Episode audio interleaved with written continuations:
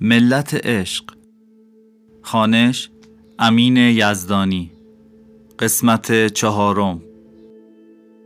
شمس مارس 1242 سمرقند. تو کاروان سرای نزدیک سمرقند شب رو گذروندم. اون شب سر شام دوباره توی عالم دیگه رفتم. این بار اما واقعی تر بود. توی حیات پر گلای زرد وسط حیات یه چاه با آب خنک بود. قرص ماه کامل بود و میدرخشید. یکم بعد یه مرد میان سال چهارشونه با نگاهی گیرا از خونه بیرون اومد. سایه سیاهی رو صورتش افتاده بود و غمی تو چهرش پیدا بود. شمس! شمس کجایی؟ به چپ و راست نگاه می‌کرد. ابر رو ماهو گرفت. سکوتی مطلق تو تمام دنیا بود. مرد آروم سر چاه اومد. خم شد. چشاش به چشای من افتاد. داد زد. کشتن کشتن شمس و کشتن. تو همین لحظه قاتل از پشت بوتا مثل سایه بیرون پرید و از دیوار فرار کرد. مرد میون سالم که مشغول فریاد زدن بود اصلا متوجه اون نشد. آروم باش. اوی چته مثل گاو نره می‌کشی؟ بسته بسته میندازم بیرون و مگه کری؟ خودم به نشنیدن زدم تا بازم بتونم تو اون عالم بمونم. دوست داشتم بدونم چه بلایی سرم اومده. ببینم این مرد کیه. چرا انقدر چشاش غمگین بود؟ اما نتونستم تو اون عالم بمونم. یکی دستم رو گرفته بود و به شدت تکون می‌داد. منو به زور دوباره به این دنیا برگردون. چشامو با بیمیلی باز کردم. صاحب کارون سرا بود.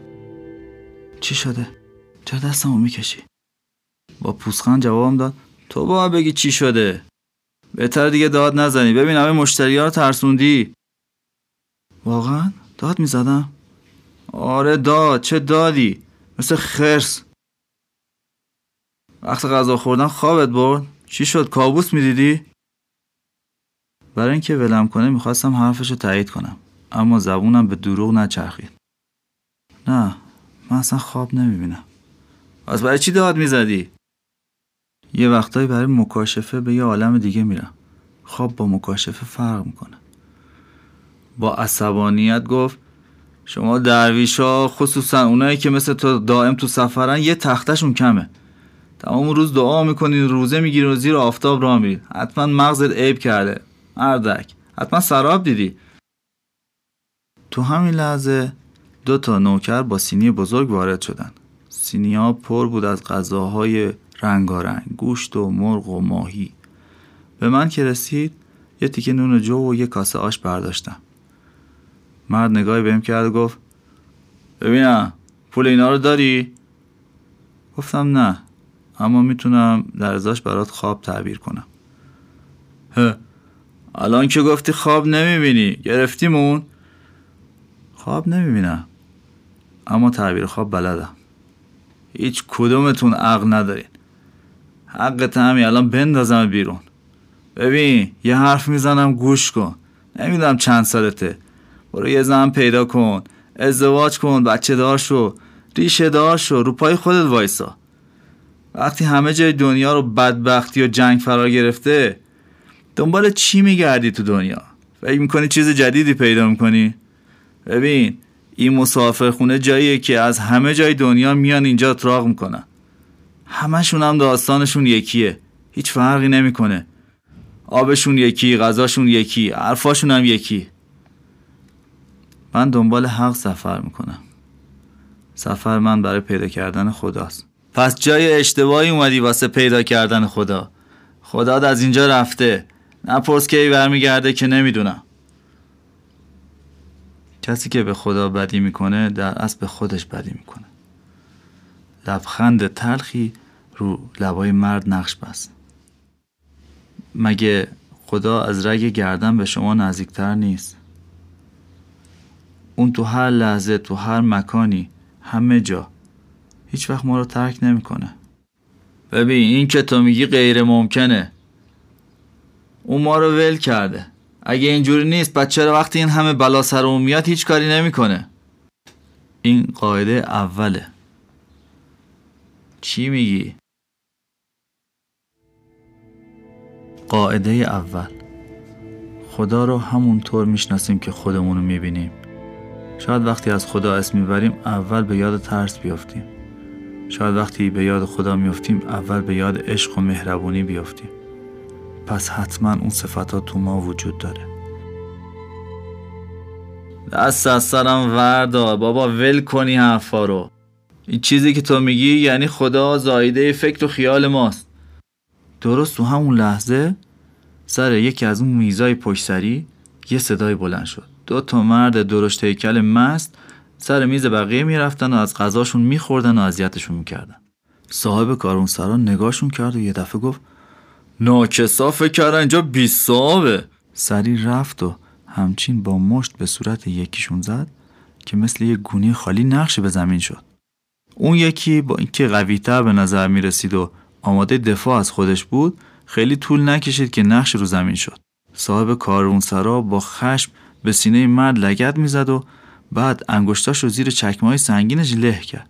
صدای شکستن انگشتاش رو شنیدم فریاد زدم. بس کن تو رو خدا بس کن کشتیشون. تنها کاری که از دستم برمی اومد این بود که خودم و جلوی راهون بندازم. درویش تو فضولی نکن. سر جاد ببون وگرنه تو رو هم می‌زنم و تهدید می‌کرد اما می‌دونستیم هر دومون که این کارو نمی‌کنه. چند لحظه بعد اونا رو ول کرد. اون دوتا مثل جسد رو زمین افتاده بودن و لباساشون غرق خون بود. صاحب کار اون سرا هم با غرور از گوشه چشش به من نگاه کرد و گفت درویش دیدی؟ با اینکه حال جنگیدن نداشتم اما حالشون رو گرفتم. باید اجازه میدم این دوتا غلطی که می‌خوام بکنن. وقتی خدا بنده هاشو فراموش می‌کنه وظیفه ماست که عدالت رو اجرا کنیم درسته؟ اگر با خدات حرف زدی بگو. اگر گوسفند رو به حال خودش راه کنی گرگ میشه. شونمو تکون دادم و زیر لب گفتم سخت در اشتباهی. اشتباه؟ اشتباه اینه که یه روز بره بودم و حالا گرگ شدم؟ گفتم نه این درسته. واقعا گرگ شدی. دارم می‌بینم. اما این که میگی با این کار می‌خوای عدالت رو اجرا کنی اشتباهه. آی سب کن. قرار بود عوض غذا و جای خواب برام یه خواب تعبیر کنی. اینو بهم بده کاری. گفتم می‌خوای یه کار بهتری باید بکنم. کف دستتو بده تا فالتو بگیرم. دست راستشو تو دستم گرفتم. مقاومتی نکرد. فالگیرا از آینده خبر میدن. اما من فقط از گذشتت میگم. گذشته ای که فراموش نشده. که ببینی راست میگم. هر انسانی اطراف بدنش حاله نور به رنگای مختلف داره. حاله نور این مرد خاکستری مایل به آبی بود. گوهر درونش مثل گیاهی بود که داره خشک میشه. اما در مقابل کم شدن معنویتش قدرت فیزیکیش دو برابر شده بود. چیزهای جدیدی می‌دیدم. اول روشن نبود. اما کمی که گذشت واضح و کامل تونستم ببینم. یه زن جوون و زیبا. در حالی که دست راست مرد تو دستم بود گفتم زنیو که دوست داشتی از دست دادی. شکمش بزرگ بود. هر لحظه امکان داشت پاره بشه. خونتون تو آتیش میسوخت و زن تو آتیش گیر کرده بود. سوارای مغول با بینی های پن و گردن های کلفت و قلبای سنگی تو اطراف پرسه می زدن. تو یه نفر از دست دادی؟ نه نه. دو نفر از دست دادی. زنت آخرین ماه بارداریش بود. آروم گفتم می‌دونم آروم قرار نداری اما باید یه حقیقت رو بهت بگم. همسر تو رو نه آتیش کشت نه دود. یه تیکه الوار از سقف افتاد و در دم جان سپرد. در حالی که تو فکر می‌کنی موقع مردن عذاب کشیده اما اینطور نیست. اینا رو از کجا می‌دونی جادوگر؟ خودم به نشنیدن زدم. چون نتونستی زن تو به شکل مناسبی تدفین کنی خودتو ملامت می‌کنی. تو خوابات اونو می‌بینی. ذهن تو به بازی می‌گیره. نگران نباش. زن تو پسر جای خوبی هستن. اگر بخوای بازم می‌تونی بهره بشی. هنوز خودتو گم نکردی. تا این حرف زدم انگار دستش به ظرف داغی خورده باشه فورا اونو پس کشید. ببین درویش اصلا ازت خوشم نمیاد. امشب و می‌تونی اینجا بمونی ولی فردا صبح زود بساتتو جمع کن از اینجا برو. دیگه هم پاتو این ورا نذار سرمو تکون دادم. می‌دونستم اگر حقیقت بگم عصبانی میشه فریاد می‌کشه. اگرم از عشق بگی لج می‌کنه و خشن میشه و از تو متنفر میشه.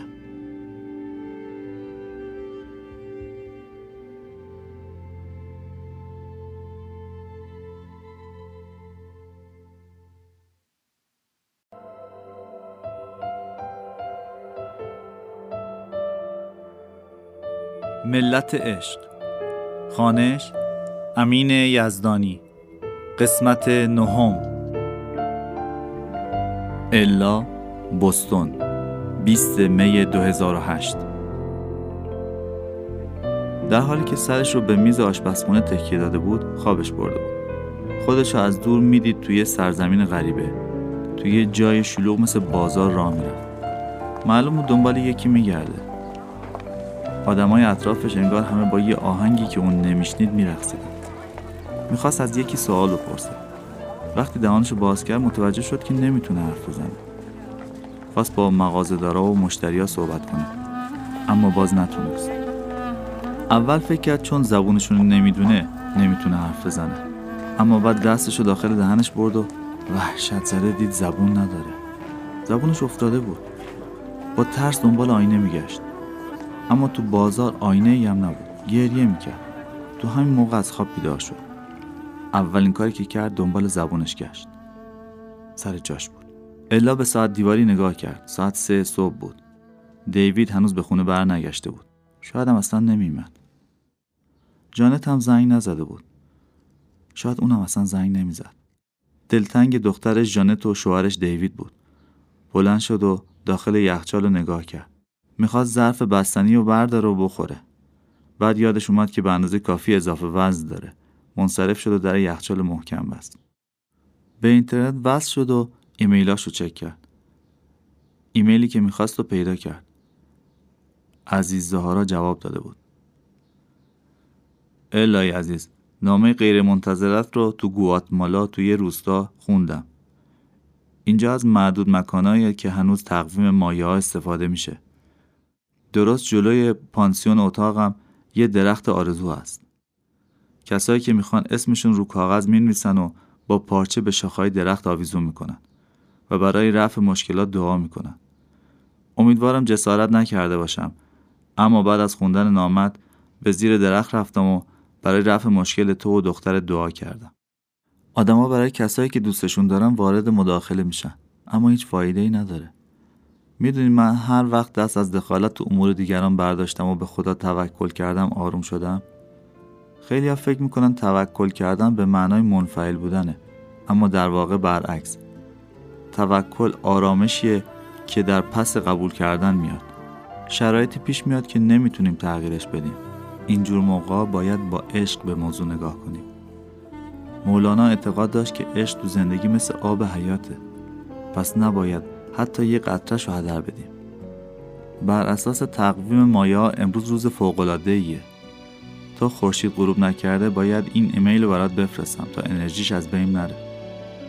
لحظه ای که انتظارشو نداری تو جایی که نمی‌دونی عشق ظاهر میشه.